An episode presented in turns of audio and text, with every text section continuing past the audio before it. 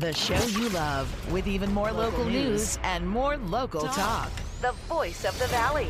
The Mike Douglass Show. Now weekdays from 3 till 5. On air and online. Power Talk 1360 KFIV.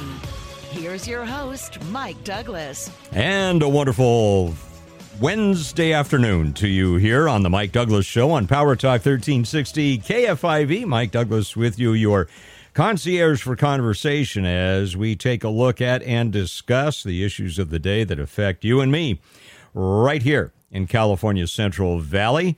Again, Mike Douglass, your personal concierge for conversation, as we reasonably, rationally, and respectfully discuss all of these issues we have to deal with today. Big uh, issue, and let me address this right up front. We have a, a bit of uh, investment in this news item with both family and friends on the west coast of Florida. As I'm sure you have heard, Hurricane Ian has hit the uh, west coast of Florida and is making its uh, way north by northeast. Uh, winds being reported right now at about 140 miles per hour and the hurricane itself moving about eight miles per hour. Uh, the storm surge that's the that's the big deal. That's the big issue that initially causes so much damage. You certainly have the wind damage, but the storm surge, you've heard that term, I'm sure you know what it means. Uh, the storm surge is the height of seawater above normal levels. In other words, think of the fact that Hurricane Ian has been ripping along at about 155 miles an hour, and that's about two miles an hour short of a hurric- of a uh, Category Five.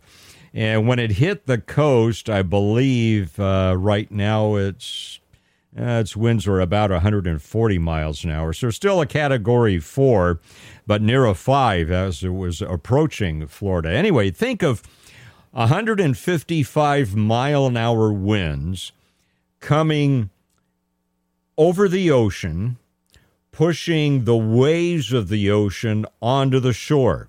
155 mile an hour winds pushing that water up onto the shore. That creates a surge of water and it, it exceeds the normal height. So if you're there enjoying your, your beach on a normal day, think of where the water level normally is. Well, at first blush today, my understanding is in the uh, at least the Naples area, the storm surge was at least six feet. Now it's estimated uh, they were thinking it could go as high as 12, maybe 18 feet. So think of it a six foot wall of water above the normal level of the water hitting the shore. Now, the problem is, especially for those who may be in a in a depression, uh, topographically de- depressed area, uh, if that water has nowhere to go, what happens? Well, you you get flooding, and of course, you get the damage of that water coming in so intensely and so high. So that storm surge is a critical part of of all of this. And again, right now, as uh, I'm looking at uh, our feed here, uh, the winds uh, maybe down to about 130 miles per hour, uh, but still creating a lot of uh, a lot of ca- damage and, and potential catastrophe in the area. Again, uh, we have family and, and friends, so uh, we are praying that they will remain safe and uh, that the Hurricane Ian would uh, be held back from causing too much damage. As you know, what happens at times like this, and Governor DeSantis has been very good about getting out in front of everybody and describing what's going on, the preparations. Uh, people tend to think erroneously that if something bad happens, that FEMA's going to come right in with the federal government and save everybody. N- not the way it works in the mutual aid system, the local entity, whether it be law enforcement, fire and rescue, whatever it might be, the local entity is in charge. Now, once its resources start to get exhausted, then we go outwards on the mutual aid system and we look at nearby counties. And then when we exceed the region of those counties, then it comes to the state level. And if it starts to look like it may exceed the resources of the state, then it goes to the federal level, the FEMA level. Now, in all of this, there are trainings that are held throughout the year by all of these agencies. There are manuals upon manuals on shelves upon shelves, and those manuals are continually tested out uh, in exercises. And so uh, FEMA has been pre positioning resources, as has uh, the state of Florida. So you go to areas that are not anticipated to be affected by the disaster, whatever it might be, in this case, the hurricane. So you go to areas that are reasonably expected not to be radically affected by the disaster itself, and you pre position those resources there. So once the danger has passed, once it's safe for the rescuers to go out, then the urban search and rescue teams go out, and uh, then then there are other teams that go out restoring power, etc. So a lot of these resources are staging right now. They're in pre-positioned areas, awaiting that storm to pass, and they get the green light to go do what they do best. Now, this declaration by the president. The first, the declaration by the governor is absolutely necessary. And then uh, the declaration by the president, absolutely essential, one, to get those FEMA resources. But the other thing people don't often think about is the other aspect of FEMA is paying for all of it. And believe me, if you're on the local or state level, local, regional, or state level, if you don't dot your I's right and you don't cross your T's properly, you may not get reimbursed. And you see, so part of this, part of the declaration and FEMA's involvement has to do with the recovery phase, which doesn't last for weeks, it can last for years. And so that there, there's going to be a very long recovery period. And FEMA will be looking for the proper paperwork it's now, of course, all digital, I'm sure, uh, to verify the fact that federal monies can be used to reimburse uh, local, regional, and state entities for the costs of, of responding. Very expensive to respond to incidents like this. So that's basically where they're at at the moment. A lot of these resources pre positioned and staging, awaiting uh, until it's safe to go into the uh, areas and restore power, to start working on the infrastructure, and of course, uh, to um, hopefully look for but not find uh, any deceased people. But those, that's what the urban search and rescue teams are for uh, to go in and rescue people who may be in danger or recover bodies, and we hope that uh, that won't be the case. Uh, affecting airports, Apparently, more than 1,700 flights have been canceled at five Florida airports, understandably. Orlando International got the hardest hit, apparently, as they reported this morning 313 departing flights and 385 arriving flights were canceled today. Miami International, Tampa International airports, uh, they've combined see they've seen more than 760 flights canceled. So uh, very reasonable, very reasonable, very expected uh, flights not going in there. Now, not everyone who those that reside in the affected areas have to evacuate to another state. The idea is to, to evacuate to a place that has been identified as being relatively safe. Well, apparently, a lot of folks from Florida are going to Texas. In fact, they're going to Houston. And the last flights uh, that were getting out of Florida, apparently 100, let's see, 100, 140 flights were canceled in and out of Tampa and Fort Myers uh, Tuesday. But those flights that were able to get out, uh, people have been going to Houston, and apparently hotels there are filling up with Floridians fleeing what's expected, uh, again, to be uh, quite a bit of devastation in the wake of Hurricane Ian. So we will uh, keep an eye on what's happening with Ian as we uh, go along today. And again, we have uh, in the Douglass household a vested interest in that. My brother in law uh, lives and works in, in Naples, and we also have some longtime friends who are in the affected area as well. So our prayers are with them. God willing, that uh, there would be no loss of life and that damage would be limited. So there's an update. What's happening in Florida? Again, if you're uh, folks of faith, we encourage you to join us in in praying for that situation. Well, coming up, uh, a couple of uh, interesting notes here. One, another shooting uh, today at a school in uh, in Oakland, and uh, there's uh, people are starting to push back against some of these bills that have been passed in California and that either have been signed for by Governor Newsom or are awaiting to be signed. And we'll talk about those. I think this is a good sign. People are starting to push back, and I, I think that's absolutely necessary for us to stand fast for what we believe in and what we know to be true. We'll be talking about that coming up in three minutes as the Mike Douglass Show continues right here on Power Talk 1360 KFIV. With the big news of the day, here's more of the Mike Douglass Show. Now weekdays from 3 till 5 on Power Talk 1360 KFIV. And welcome back to the Mike Douglass Show here on this Wednesday afternoon on Power Talk 1360 KFIV. I feel uh, just, I don't want to say guilty, but it, I guess um, I'm contemplative. It's the the weather is so wonderful here at the moment.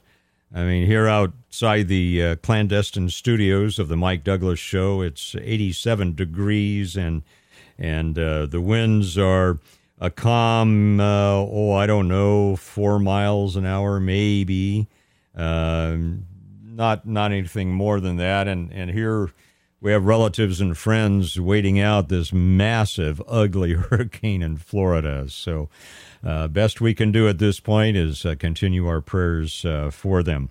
Uh, quick note here, in case you haven't heard, apparently uh, there have been uh, at least six injuries, six people taken to the hospital in Oakland. Apparently, there was a shooting at a, a school complex in Oakland, California, according to Alameda County Sheriff's Office this morning. It took uh, place at a building on Fontaine Street.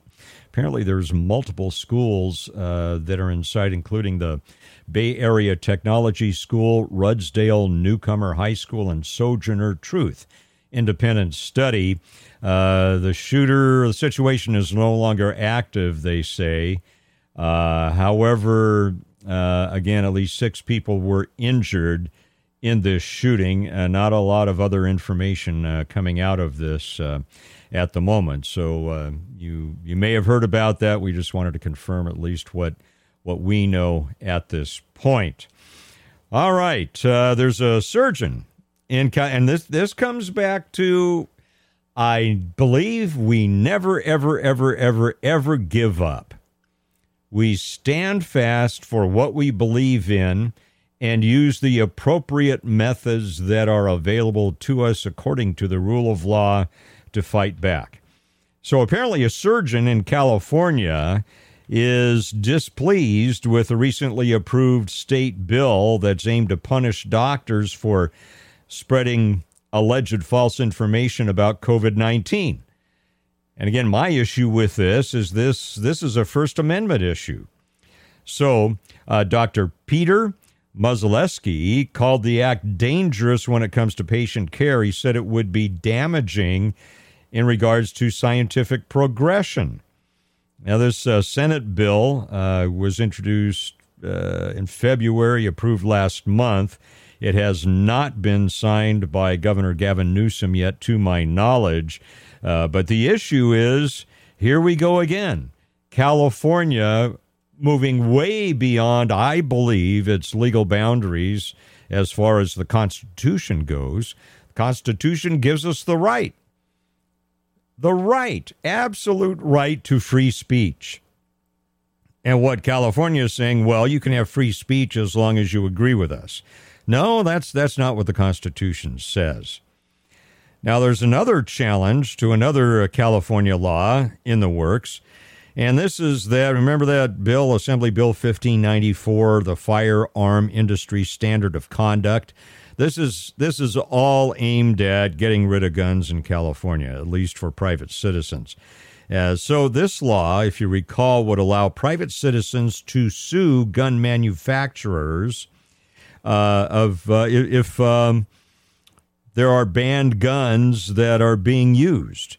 And it requires that those challenging the state's gun laws uh, that they would pay legal fees if the challenge fails. I mean, there's quite a quite a few things here. Is going to establish a firearm industry of con, uh, industry standard of conduct, and it allows local governments, the state Department of Justice, and gun violence survivors to sue for what they call egregious violations of state sales or marketing regulations.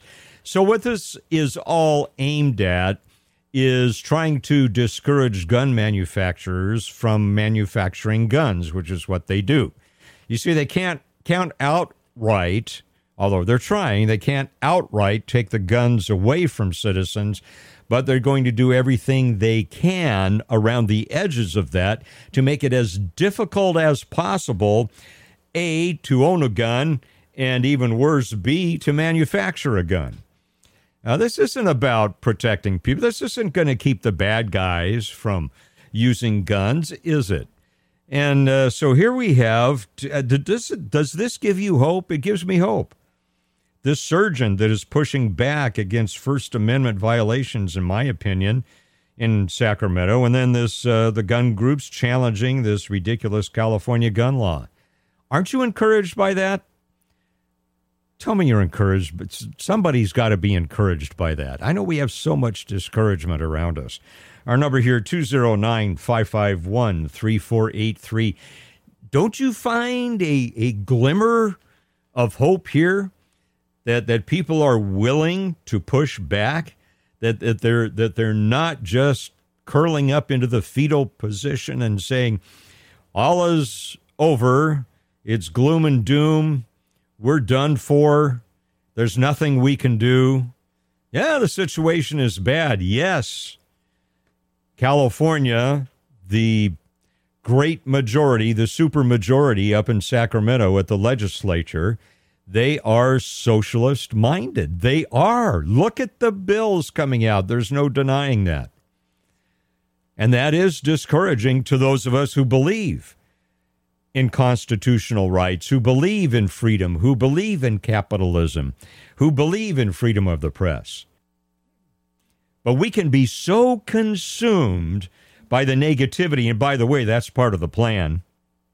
That is part of the plan to discourage us, to defeat us before we even enter into the fight. I refuse to do that. I will not do that. You will not find me either figuratively or literally curling up in the fetal position and running up the white flag.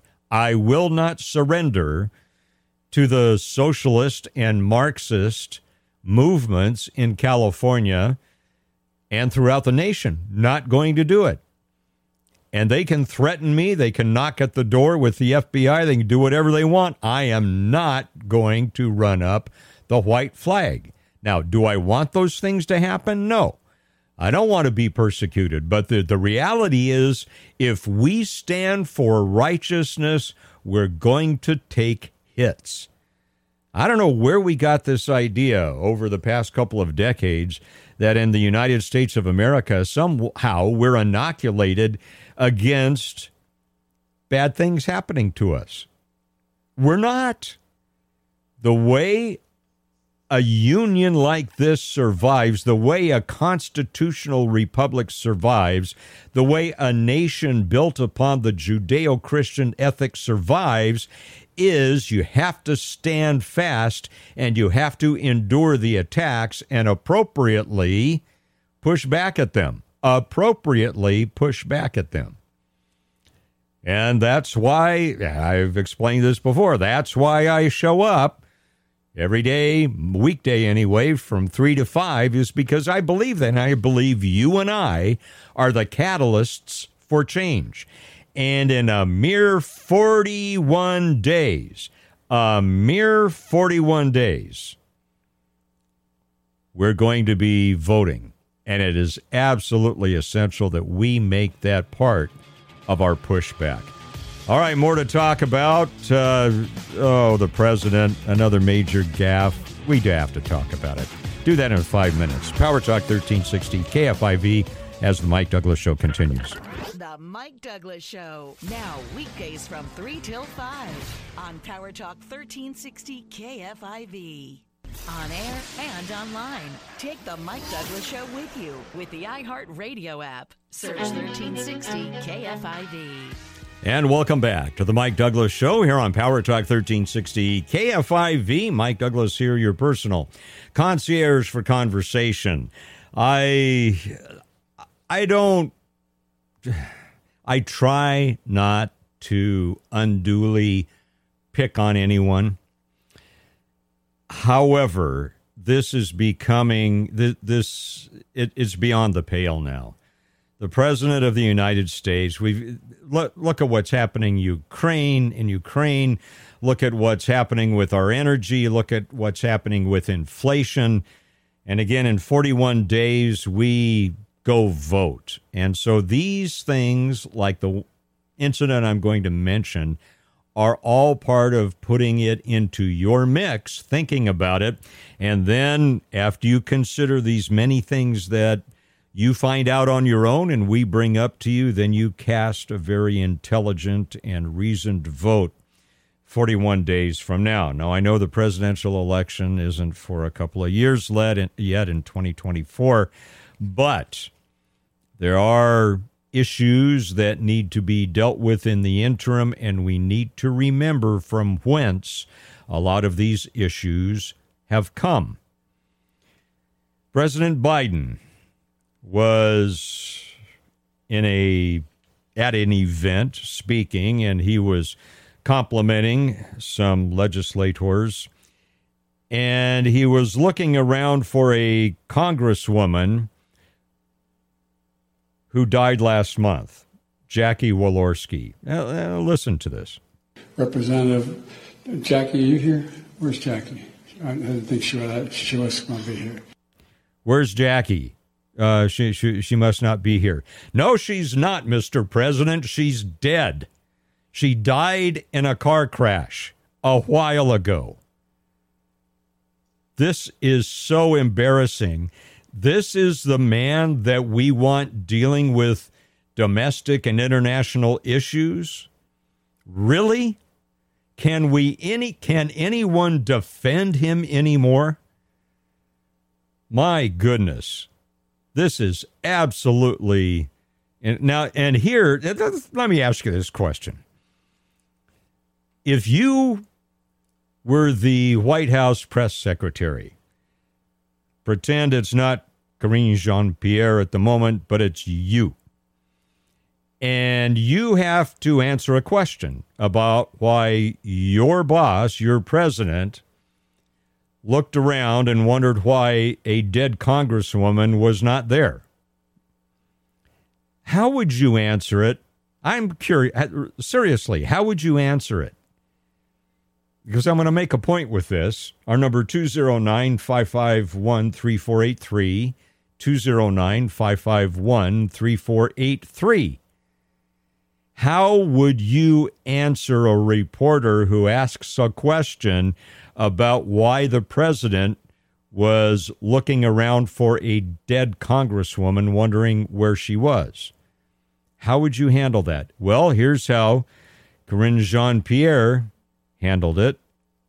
So the president was, uh, as you all know, you guys were watching uh, today's event, a very important event on uh, food insecurity. The president was naming uh, the congressional champions on this issue and was acknowledging her incredible work. He had uh, he had already uh, planned to welcome the Congresswoman's family uh, to the White House on Friday. There will be a, a bill signing in her honor this coming Friday.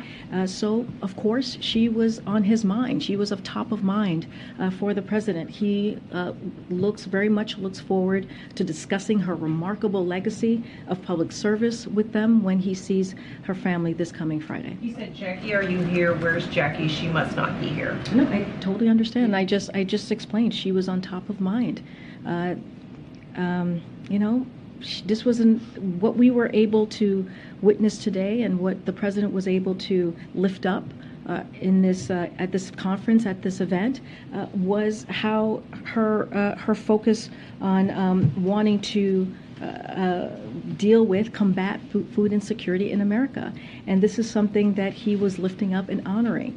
And again, he knows that he's going to see her family this coming Friday. There's a bill signing uh, that's going to happen in renaming a VA clinic in, in Indiana after the late Congresswoman. He knows that he is going to see her family, and she was at top of mind. Really? That's the answer? Are you are you satisfied with that answer? Is that the way you would answer that question? How about President Biden made a mistake? That takes, uh, what did that take? Two seconds or less? President Biden made a mistake. That's the response. She went on for including the question from uh, the follow up question from a reporter who basically restated the problem. Here's what the president said. He was looking around for uh, Jackie Walorski, saying, "Well, where, where where's uh, Jackie? Uh, she she must not be here today." N- no, no, she's not here today because she died, Mr. President. The whole world knows she died. It was headlines. Obviously, you at some point knew she died because, according to your press secretary, you're going to be honoring her later. Unbelievable. Uh, what what happened to honest? Where is honesty anymore? Where is just being honest? The president made a mistake. You can't argue with that. He made a mistake. Whether he should have made a mistake, that's arguable. You can't argue with he made a mistake. That's it. But this one minute and 28 diatribe, minute diatribe, one minute and 28 second diatribe, rather, by Karine Jean Pierre, I'm, I'm weary of her. I've got to be honest with you. I am weary of her. Own your stuff. That's one of the by the way, that's one of the life lessons that I earned uh, learned a long time ago. And I was taught that by my grandparents and my parents. I was taught that in the police academy. I was taught that in fire and rescue academies. I learned that working in those structures. And some of it was the hard way because sometimes in order to say what's true and in order to be honest, you you take hits for it. Well, yeah, that's part of being a person of integrity. Own your stuff. And that's uh, Uh, apparently they're unwilling to do that. Anyway, my response, Karine Jean Pierre, would have been the president made a mistake. Period. Well, why did he make a mistake? Well, there may be many reasons for that. Yes, he made a mistake. What the diatribe that she gave us, the one minute and 28 second diatribe, leaves open is he didn't make a mistake. She was on his mind. Well, she's dead. So she wasn't accurately on his mind. And we, we need to start saying to ourselves, this is unacceptable. It is absolutely unacceptable. And, and this is not people conjuring things up about the president. This is happening time and time and time and time again. Uh, let's go to the phones 209 551 3483. 209 551 3483. Debbie and Stanislaus, the microphone is yours. Thank you for taking my call and in support of what you're sharing. Thank you very much for doing that. But I I believe and I'd love the audience to call in too, please. I believe that Mr. Biden is in stature only. He's he's not the one that's calling the shots. He has a whole situation behind him telling him what to say and what to do. We have to we have to understand that when he was inaugurated on 2020, He took our country away from us. He opened all our borders, and our American citizens are living on the dirt and the ground all over the country, but mostly in California. And he's allowing that. And he's watching our citizens die and starve and try to raise their children on the streets, their grandchildren, their grandparents that are on the streets with their grandchildren, while he lets all the illegals in here. Somebody, please help me explain this so that it'll make sense to everybody. Mike, please help me. Well, Debbie, I, I think you hit a very salient point there uh, just a bit ago. You said, I don't think he's, I'm paraphrasing you a bit. I understand that. I don't think he's calling the shots. I agree. I don't think President Joe Biden is mentally capable of being president of the United States. Well, you're not a psychologist, Mike. Don't need to be. I'm watching, I'm observing. And what I'm observing is like this event today where he's he's wondering where a dead congresswoman is or he's wandering around the stage looking how to get off the stage, or he's shaking hands with people that aren't there. Uh, and he, he, he goes into uh, verbiage that is almost unintelligible. I don't believe, Debbie, I think you're right. I don't believe he's calling the shots either. I believe other people are. Now, who those people are is, another matter, and, and maybe, friends, you have some thoughts on that. Uh, Debbie, thanks for bringing that up. 209 551 3483. I mentioned I'm, I, I see normally, I'm cautiously optimistic. I see the glass generally half full, and I believe in standing firm, and I am not going to run up the white flag and let the woke culture take down the country. What about you? 209 551 3483. Uh, let's find out what Frank from Oakdale thinks. Hi, Frank. Welcome. Hello. Thanks for allowing me on the show. Um, I'm not discouraged at all. I see the wounded warriors on TV, what they've been through, some of them well over a 100 operations, and they don't give up, and they inspire me. And I look at them and I see, hey, if they can survive that, and put their life on the line, risk life and limb, then for me to vote or just get involved uh, politically is just a small price to pay. Um, Jesus already won the war. The war's won. We we may be losing a few battles here and there, but we know we're on the winning side. My my greatest fear is that I don't obey what He's called me to do. That's what scares me. I think we win every election. Just based on the pearly gates.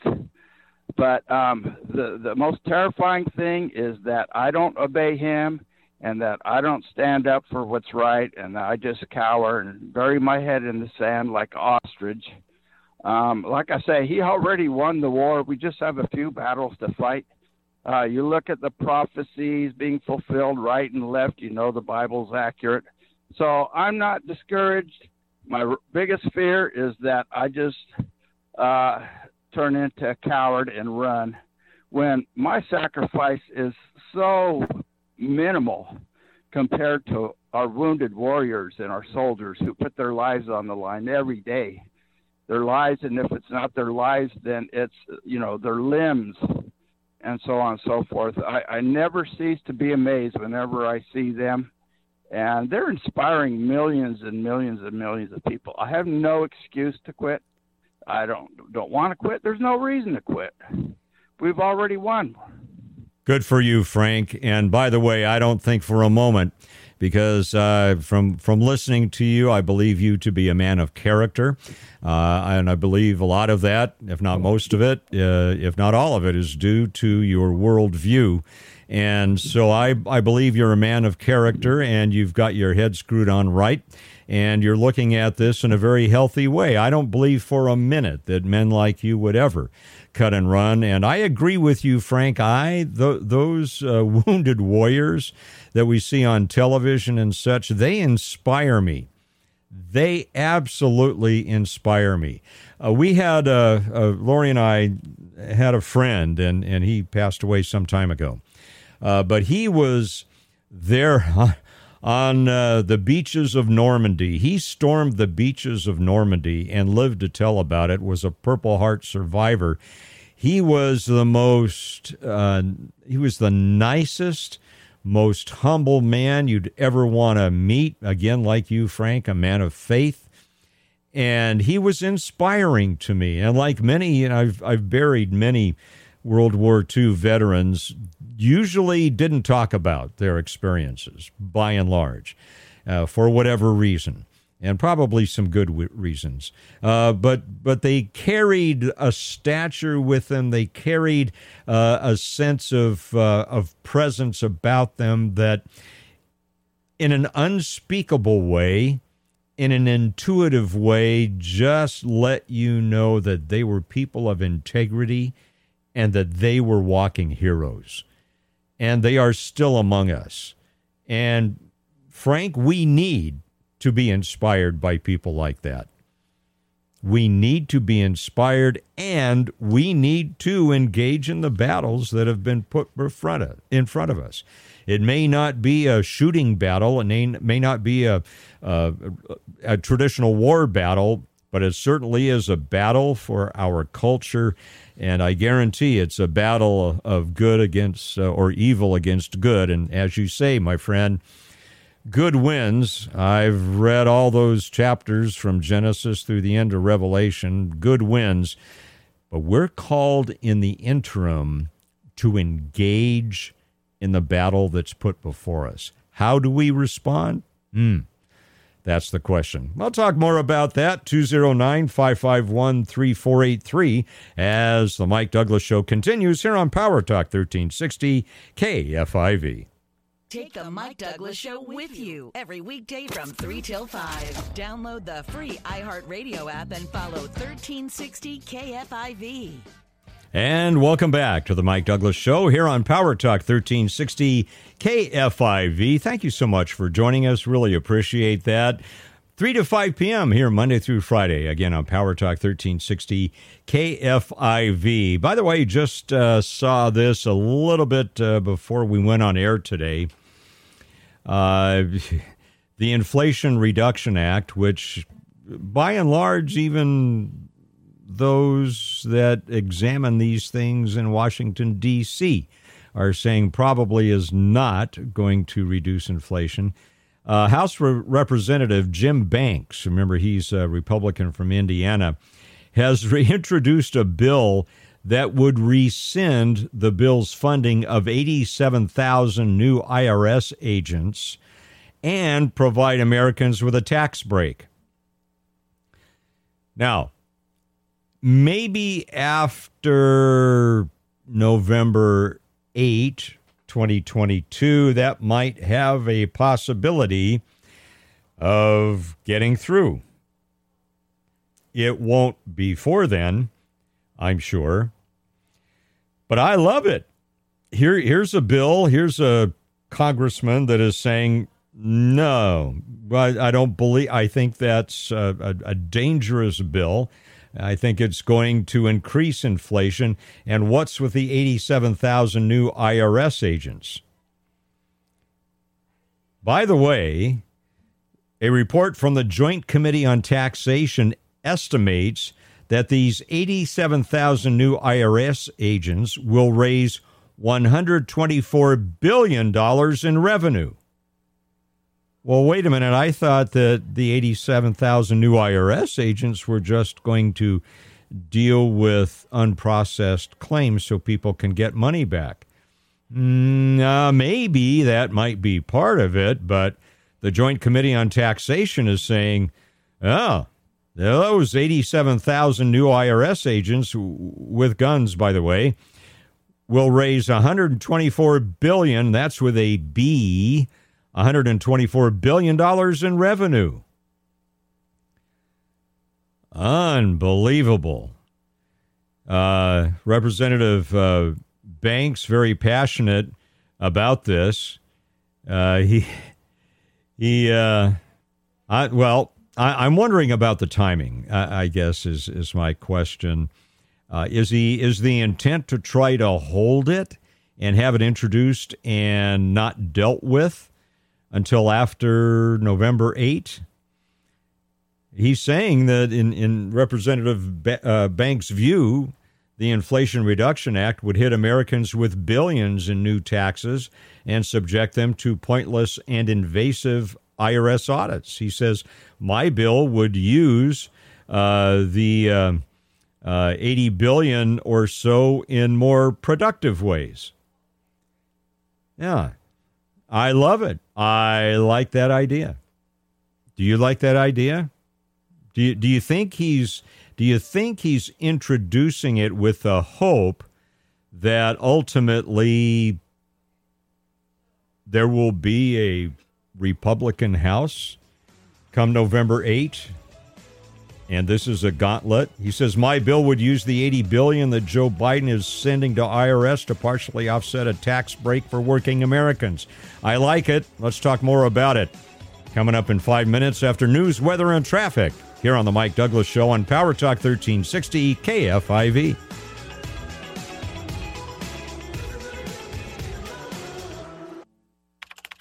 The show you love. Talking about the issues that are important to you. The voice of the valley. The Mike Douglass Show. Now, every weekday from 3 till 5. On air and online. Power Talk 1360 KFIV. Here again is your host, Mike Douglass. And welcome back to the Mike Douglass Show. Heading into hour number two here on Power Talk 1360 KFIV. Mike Douglass with you, your concierge for conversation. As we are midweek, of course, a lot to discuss. Uh, we've covered a lot of territory so far today.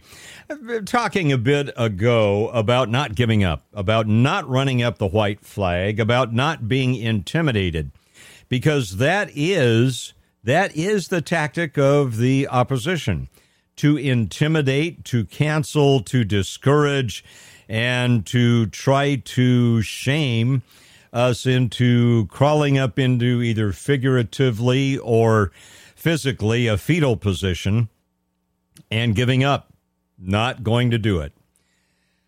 I brought this up some weeks ago. if you'd give me uh, grace to bring it up again. Quick, uh, quick story and quote about Pastor Martin Niemöller.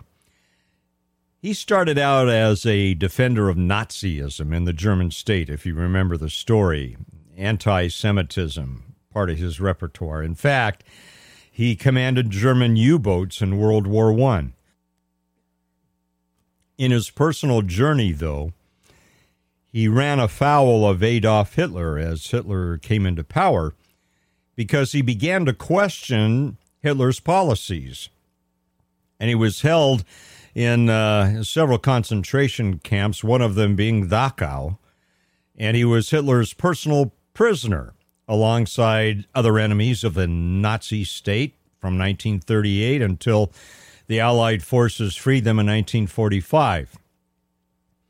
Well, Pastor Niemöller began to think about this, about his early support of Hitler and the Nazi state. And his words, I think, are particularly poignant today because I think there are some parallels for those of us who are people of faith who believe that there's a higher divine authority that supersedes all human authority, a divine source of human rights, not a governmental source of human rights. All right, so let's get down to it. Here's Pastor Martin Niemöller's very famous reflection on his failure to see things clearly and to act as Hitler and the Nazi state rose to power. He said this First, they came for the communists, and I did not speak out because I was not a communist. Then they came for the trade unionists and I did not speak out because I was not a trade unionist. Then they came for the Jews, and I did not speak out because I was not a Jew. Then they came for me, he wrote, and there was no one left to speak for me. I love that because I believe it's part of the dynamic of why we're in the situation we're in. Because righteous people try to be nice and they, they try to be pleasant and they try not to be contrary. And many times they are intimidated and fall victim to shaming. And we wind up in a world where people are confused about their sexual identity. We're in a world where people are confused about why people should be prosecuted for crimes. We're in a world where people are allowed to rampage through businesses and steal up to $900 a day, I guess, or maybe per business, and get away with it. We're in a world where people can assault other people, knock them out cold, and not even have to post bail, be right back out on the street. We're in a very violent world, and I believe it's because righteous people many times did not stand up and say, no, we're not going to do that. And so, 41 days from now, we have the opportunity to say, no, I'm not going to do that. Not going to do that. Do you feel like you should stand up? Do you feel like it's time that we make our voices known? And I know we're going to have some differences of opinion. That's that's natural. But what's important is that we stand up for what we know to be true. That we stand up for what we know to be righteous. And there's a lot of unrighteousness in the world today. There are a lot of gray areas where we know what the clear truth in the light ought to be. And it's worth fighting for, appropriately fighting for. So I don't know, as for me, I'm going to keep in the fight. Don't know about you. What about you? 209 551 3483. Are you willing to fight the good fight on a long range battle? This is not like a light switch that goes on and off. This is going to be a long term battle for the culture and battle for the Constitution and battle for the tenets of the Declaration of Independence. Are you are you willing to engage in the fight? Or are you giving up? I I won't I won't call you names. I won't diss you, as they say, if you've decided to give up. I understand why people are discouraged. I'll never be there. That's not me. I'm a survivor, and an appropriate ways, I'm a fighter. Anybody with me on that? 209 551 3483. Speaking of why we need to engage in the battle 41 days from now, gas prices have been going up. Anybody notice that? Yeah, the AAA saying an average cost for a gallon of regular gas in Modesto is about 581. That's 12 cents more than yesterday's average and 49 cents more than a week ago. Here, uh, let me let me take a look at, at some gas prices around. This this should inspire you. The national average is three dollars and seventy seven cents.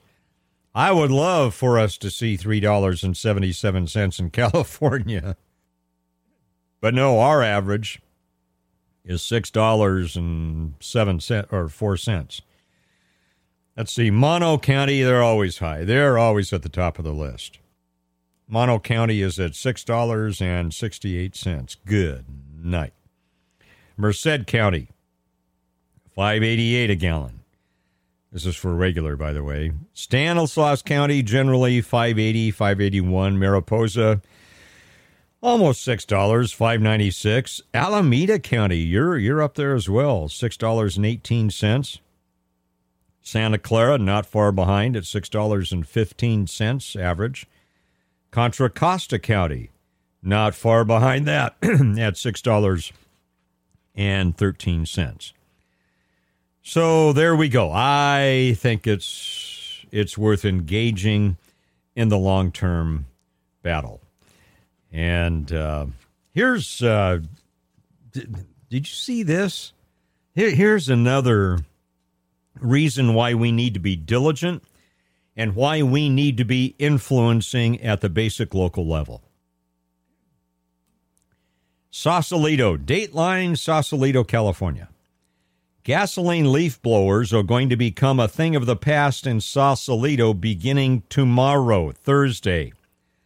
The Sausalito City Council unanimously approved the ban in an effort to reduce greenhouse gas emissions and noise complaints.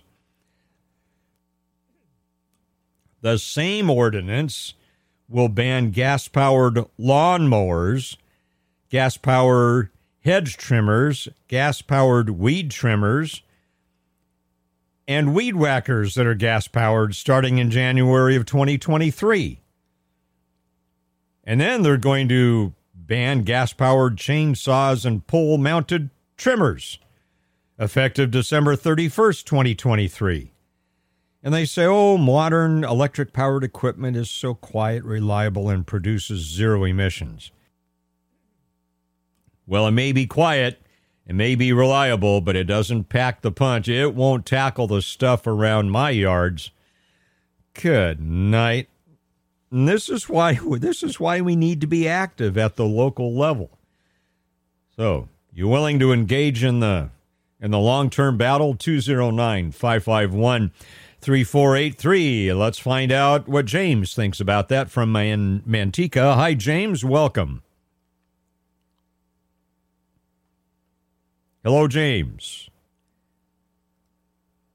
Up. I'm not hearing James. Producer Mike, I don't know if you're hearing him. I'm not. I'm going to put James back on hold and see if we can come back to him. I'm uh, I'm not hearing anything. Let me try him again. James from Manteca, are you there, sir? No. Well, hopefully uh, James will call call back and we'll hear his uh, his thoughts. Uh, Technology is wonderful when it works, isn't it? I'll be back in three minutes because the technology of the Mike Douglass Show is working. So we will be back in three minutes here on Power Talk 1360 KFIV. You're listening to The Mike Douglass Show, the voice of the valley. Power Talk 1360 KFIV. And welcome back to the Mike Douglass Show here on this Wednesday afternoon on Power Talk 1360 KFIV. Uh, let's uh, let's find out what you think about hanging in there and fighting the good fight. 209 551 3483. Let's find out what Rick from Stockton thinks. Hi, Rick. Welcome to the show. What's on your mind?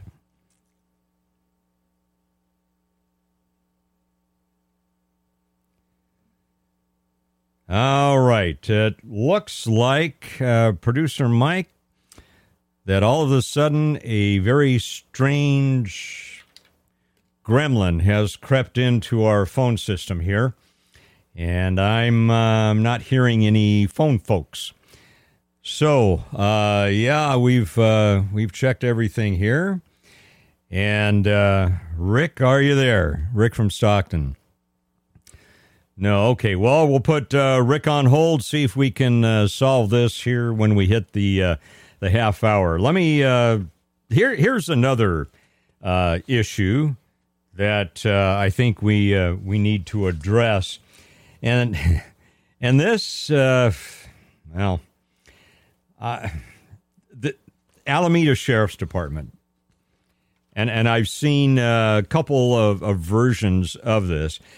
Uh, the Alameda uh, County Sheriff's Department apparently has stripped uh, at least 47 deputies of their firearms and arresting powers. Officials said Monday that an audit determined that those deputies should not have been hired in the first place because they failed to pass psychological evaluations. Really? These guys and gals got hired without passing the psych? How did that happen? How is that even possible? Sheriff's office apparently did its own internal audit after arresting Deputy Devin Williams Jr. earlier this month. He's in custody on suspicion of murdering, remember that? Murdered a Dublin couple at their home in an execution style shooting. The deputies in the review received an unsatisfactory, or D as in David, not suited scores in psychological examinations that were taken from 2016 to 2022. How is this any, even possible? How is this even possible? I, am I'm, I'm floored by this. I just uh, I just don't understand it.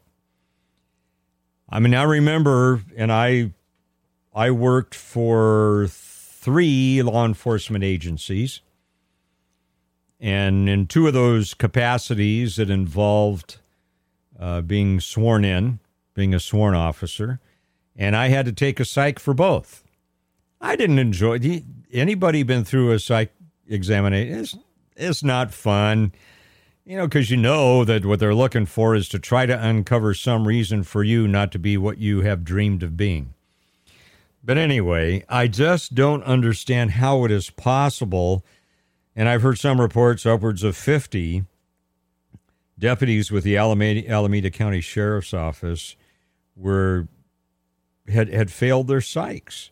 And so, but to their credit, the Alameda County Sheriff's Department has um, has owned up to it. They've owned their stuff. We talked about owning your stuff earlier today. They own their stuff, and I I think that's I think that's wonderful. That's what you need to do. That shows integrity. That shows that the higher ups in administration with the county and with the sheriff's department have integrity. They were willing to look at an issue and they owned up to it and they're owning their stuff. They're saying these people shouldn't have been hired. And I'm sure they'll go back and find out why not. So uh, kudos. Kudos. And I, and I, know the Alameda Sheriff's Department now is you know, probably going to take a lot of heat for that, but I, I appreciate what they did. I, I appreciate what they went through. Absolutely. I think that's that's wonderful. All right. So, uh, given that, kudos, kudos to the Alameda County uh, Sheriff's Department. This is just a personal comment here. Best Buy in Riverbank is closing. Anybody go to Best Buy in Riverbank? That's who. That's where I go when I need an immediate cable or if, if we've had times when our um, Wi Fi has broken down and I've run over there very quickly to get a new one. Not happy that it Best Buy is closing the Riverbank Crossroads store after 13 years. Got 30,000 square feet, moved there in 2008. They're going to close it down on October 29 and they don't have plans for other stores in the area. So, for folks like me, uh, we have to go all the way to Sisk Road. Well, I guess we can do that, but it was so. Con- I, I was wondering what was happening though, as I'm watching Best Buy over the past uh, couple of uh, well, past couple of months, and I I I think maybe it was a res- as a result of the COVID restrictions they started not to open until 11 in the morning. And I'm thinking to myself, because I've worked in retail, electronics retail in the past, long time past, not with Best Buy. I'm thinking if you want to make a lot of money, you don't open at 11 o'clock in the morning. You know, you, you open 9 or, or 10 at the latest in retail, especially when other stores around you are opening at that time. So old Pastor Mike here, not real happy to see Best Buy go away. Now let me add something that's positive. I always look for the positives as well. Modesto Bees reporting at least one mental health clinician should be riding with Modesto patrol officers as soon as early November, responding to calls involving people in crisis. It's a partnership between uh, Stanislaus County Behavioral Health and Recovery Services and Modesto Police Department. And I also understand that the sheriff's department is also launching a similar program, pairing a mental health clinician with an emergency medical technician uh, with uh, officers and with deputies. I think it's a good thing. I think it's a good thing. Uh, and and police officers are, no pun intended, under the gun so much, under the microscope. They're expected to be everything, experts on everything. They're expected to be therapists. They're expected to be educators. They're expected to be negotiators. And it's, it's difficult to lay all that on top of being a police officer or, or a deputy in the first place, which is a serious and deeply involved assignment. Glad to see that. So, again, applause uh, for Modesto Police Department, Stanislaus County Sheriff's Department as well. All right, we'll be back here on the Mike Douglass Show in five minutes here on Power Talk 1360 KFIV. The Mike Douglass Show. Now, weekdays from 3 till 5 on Power Talk 1360 KFIV. Here's more with the voice of the valley, Mike Douglass, on Power Talk 1360 KFIV and streamed on the iHeart Radio app. And welcome back to the Mike Douglass Show here on Power Talk 1360 KFIV. Mike Douglass with you, your concierge for conversation as we move through all of the topics of the day that affect you and me right here in in the uh, Central Valley of California as we look at T minus 41 days until the election. Uh, we believe that we have solved the little technical gremlins. Our phones are now open again 209 551 3483. If you tried to reach us a couple of minutes ago, give us another try 201 209 rather 209 551 3483 been talking about uh, giving up or fighting the good fight when it comes to trying to save our culture our state and our nation as well from those who really demonstrably are out to uh, to destroy it and to destroy the Constitution, to destroy the Bill of Rights, to uh, destroy the the tenets of the Declaration of Independence. Uh, so we'll. Uh, I'm not. I'm not willing again to to crawl up in the fetal position, either figuratively or physically, and give up. I'm in it for the long haul. Uh, wanted to go th- talking about positive things, and I believe that's uh, that's important as well. Uh, I want to go back and talk about this NASA story from from earlier this week. Uh, DART versus Dimorphos. It doesn't sound. It always sounds to me like one of those Marvel uh, movies, Dimorphos. Anyway, if it was the, about NASA sending the, the spacecraft to uh, slam into uh, the asteroid to find out if it's possible for us to alter the trajectory, the orbit of a um, of an asteroid, if an asteroid was headed here from Earth or for Earth. Uh, hurricanes are bad enough. Now it's asteroids, right? Come on, Mike, you're worrying us again. Well, I I believe there are a couple of uh, important things to note about this, and uh, and I'll, I'll, go over those with you in a moment. Let me just lay it out, just just to frame this properly. Remember NASA's DART probe. Remember DART stands for Double Asteroid Redirection Test carried out the first of its kind maneuver on a on a little harmless space rock known as Dimorphos. And it's roughly about 6.8 million 6.8 million miles away from Earth, believe it or not. Uh, it's a $325 million mission, and it was designed to see whether we can nudge an asteroid out of its trajectory. It's a test to see if, if there is an asteroid, in fact, headed for Earth, whether we can change the uh, the trajectory, the the path. And so that that little spacecraft there crashed in about the size of a vending machine, by the way, crashed into Dimorphos this past Monday at 7:14 p.m. Eastern time. That would have been three uh, or uh, four 14 per uh, p.m. Eastern time when we were on the air. So it fled head on into the space rock at 14,000 miles per hour. I love it. Anyway, if if you wonder how long it takes to get a spacecraft from Earth to an asteroid 6.8 million miles away, it well, it launched in November 2021. Only spent 10 months. That that's amazing to me. All right, but here's uh, here's what I want to do. I want to play the control room as the DART spacecraft was about to crash into the asteroid. And I'm playing this for a reason. Is is not just because I have a sound bite and I think it's cool. I've, I've got a point here. So listen with me to the people in the control room at NASA as they are looking at the video feed of the spacecraft about to crash at 14,000 miles per hour into Dimorphos. Here we go. Oh, wow. Yeah. Oh my goodness. Eight, Yeah. seven, Oh, six, wow. five, four, three, two, one. Oh, my gosh. Oh wow. Awaiting visual confirmation. All right. We got it?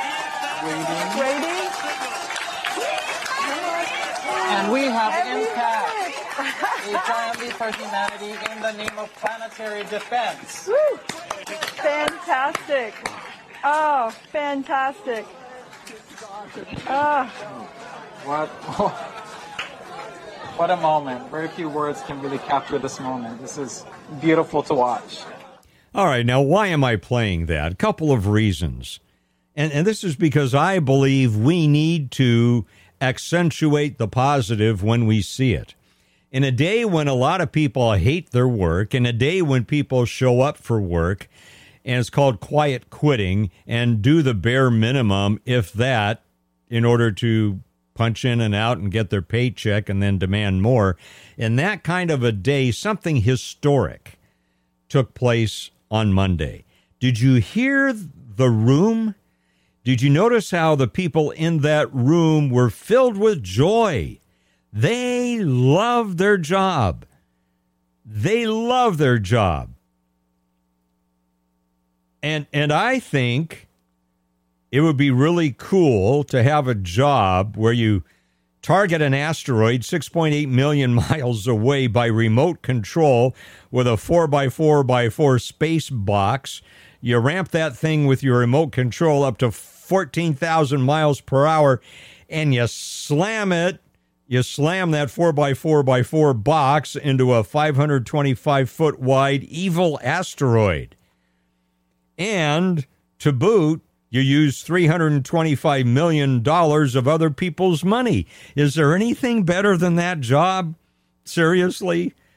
I mean, do you think, and I'm being a, a little facetious, a bit, but think of what it took engineering wise to think of all the calculations that had to go into making that accurate flight over 10 months over 6 million miles away and and you hit that thing dead center about the I think it was maybe 1 minute off if that. So I'm thinking while we're careening into California's version of a third world country and an economy and while we're careening into energy depletion what was NASA doing? What was NASA doing? Well, DART is going to be used by NASA for other things. In, in fact, one of the things we can learn from them, I'm thinking, I just told you this story about uh, local cities saying we're going to ban gas powered mowing lawnmowers, gas powered weed whackers, gas, and of course, California is already on that road, but a, a, local city decided to do that earlier in Sausalito. So before we even have commercially in the private sector here the ability to have more power to quote Home Improvement, I love that show. Tim Allen's one of my heroes. I loved Home Improvement. Got to go there one time, by the way, and see him uh, tape the show. And they gave us a, a tour of the set. It was for a birthday.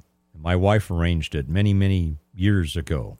It's one of the most exciting times in my life to see Tim Allen and Al live and, and to actually walk on the set, to see them do their show tape live. Anyway, I'm going down a rabbit trail. But the point is, before we even have more power, we're, we're, we're banning things. It makes absolutely no sense. But NASA, let, let's talk about this.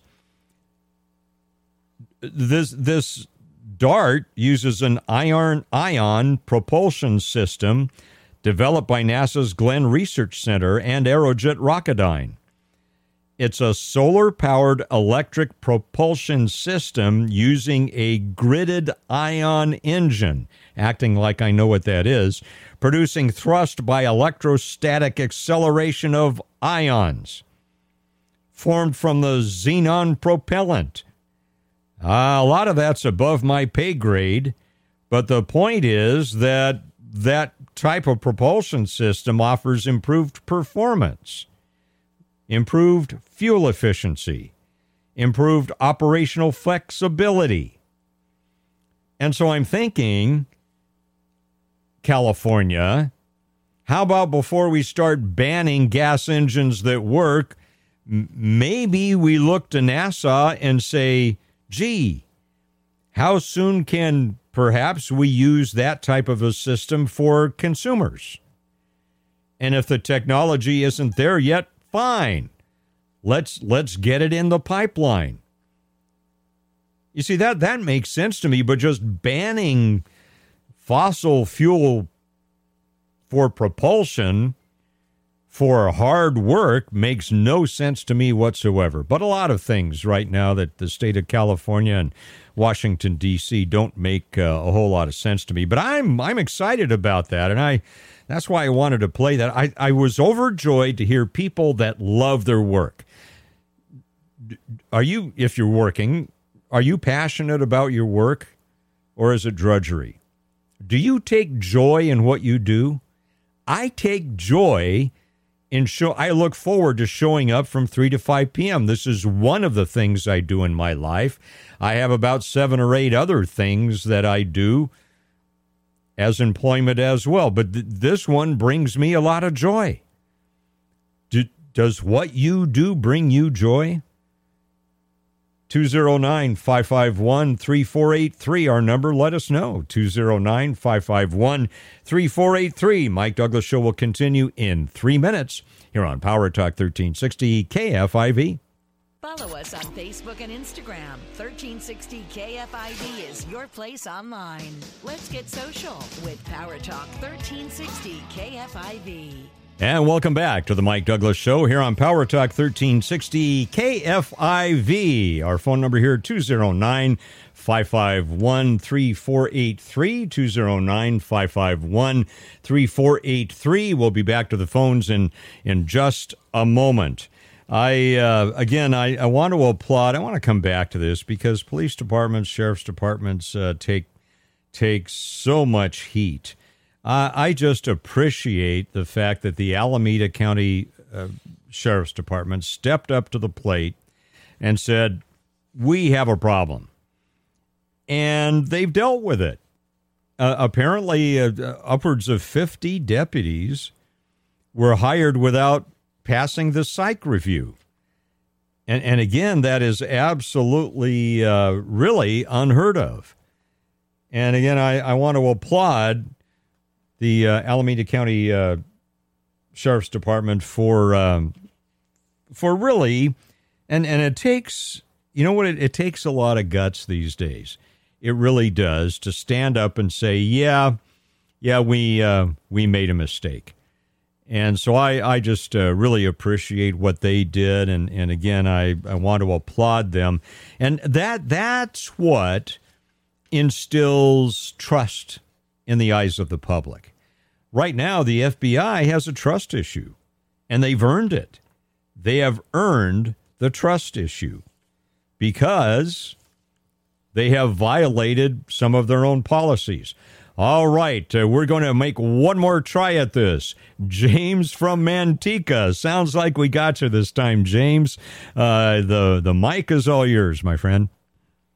Great, thank you. It was, uh, it's always great having you on. It's great having the FBI friend of yours on. I wish you were on three or four more hours. I could cruise from Manteca to LA just listening to you. um, I'll tell you a story. Talked about that rocket and the thing, um, not the rocket, but anyway, the thing that crashed into it. I live in Manteca and I was going to work in the Bay Area, uh, San Mateo area. I was leaving home.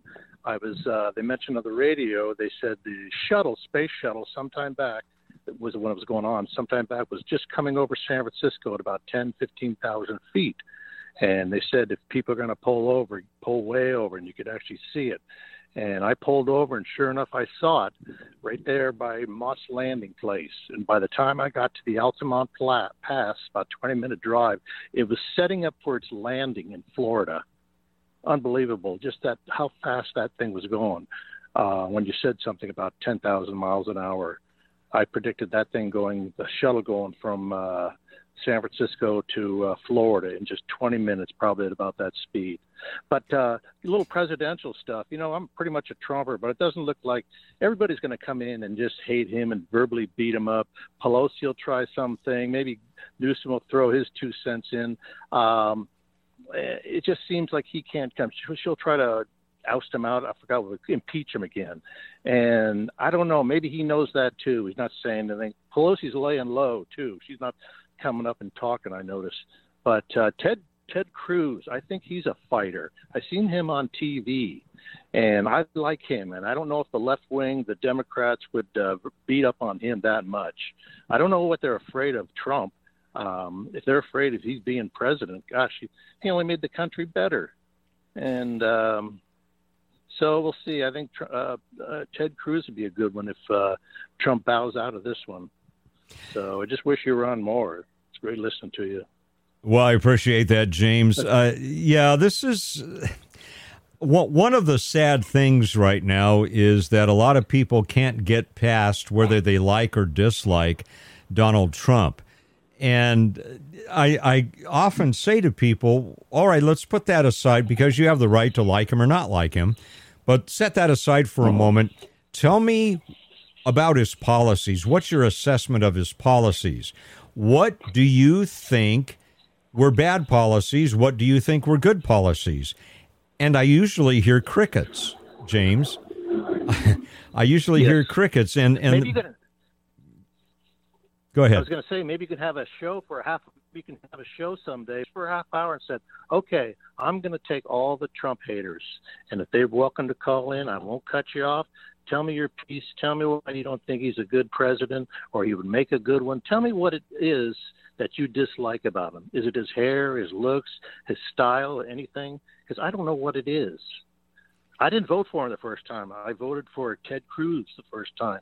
But then when I saw how effective Trump is and he's a no nonsense guy and he tells that guy, I had my hand on a bigger uh, bigger button. So things like that. And and you know too, I didn't mean to rob your words, but a lot of the Republicans in the office, they don't seem to want to stick up for for Trump at all. They just kind of they don't do anything, nothing. And Fox News seems to be the only one that does any uh, supporting. So if those guys get thrown out, that's fine with me.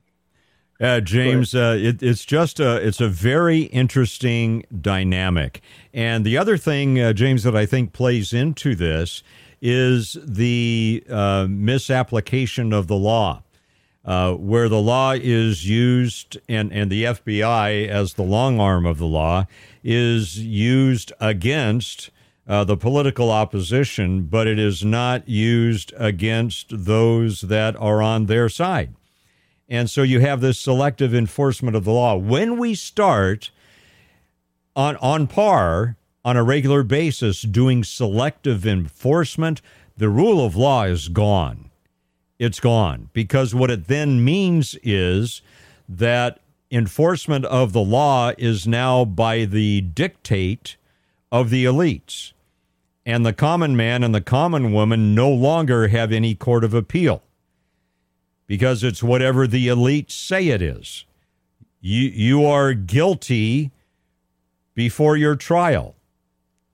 And and social media has contributed to that so many times.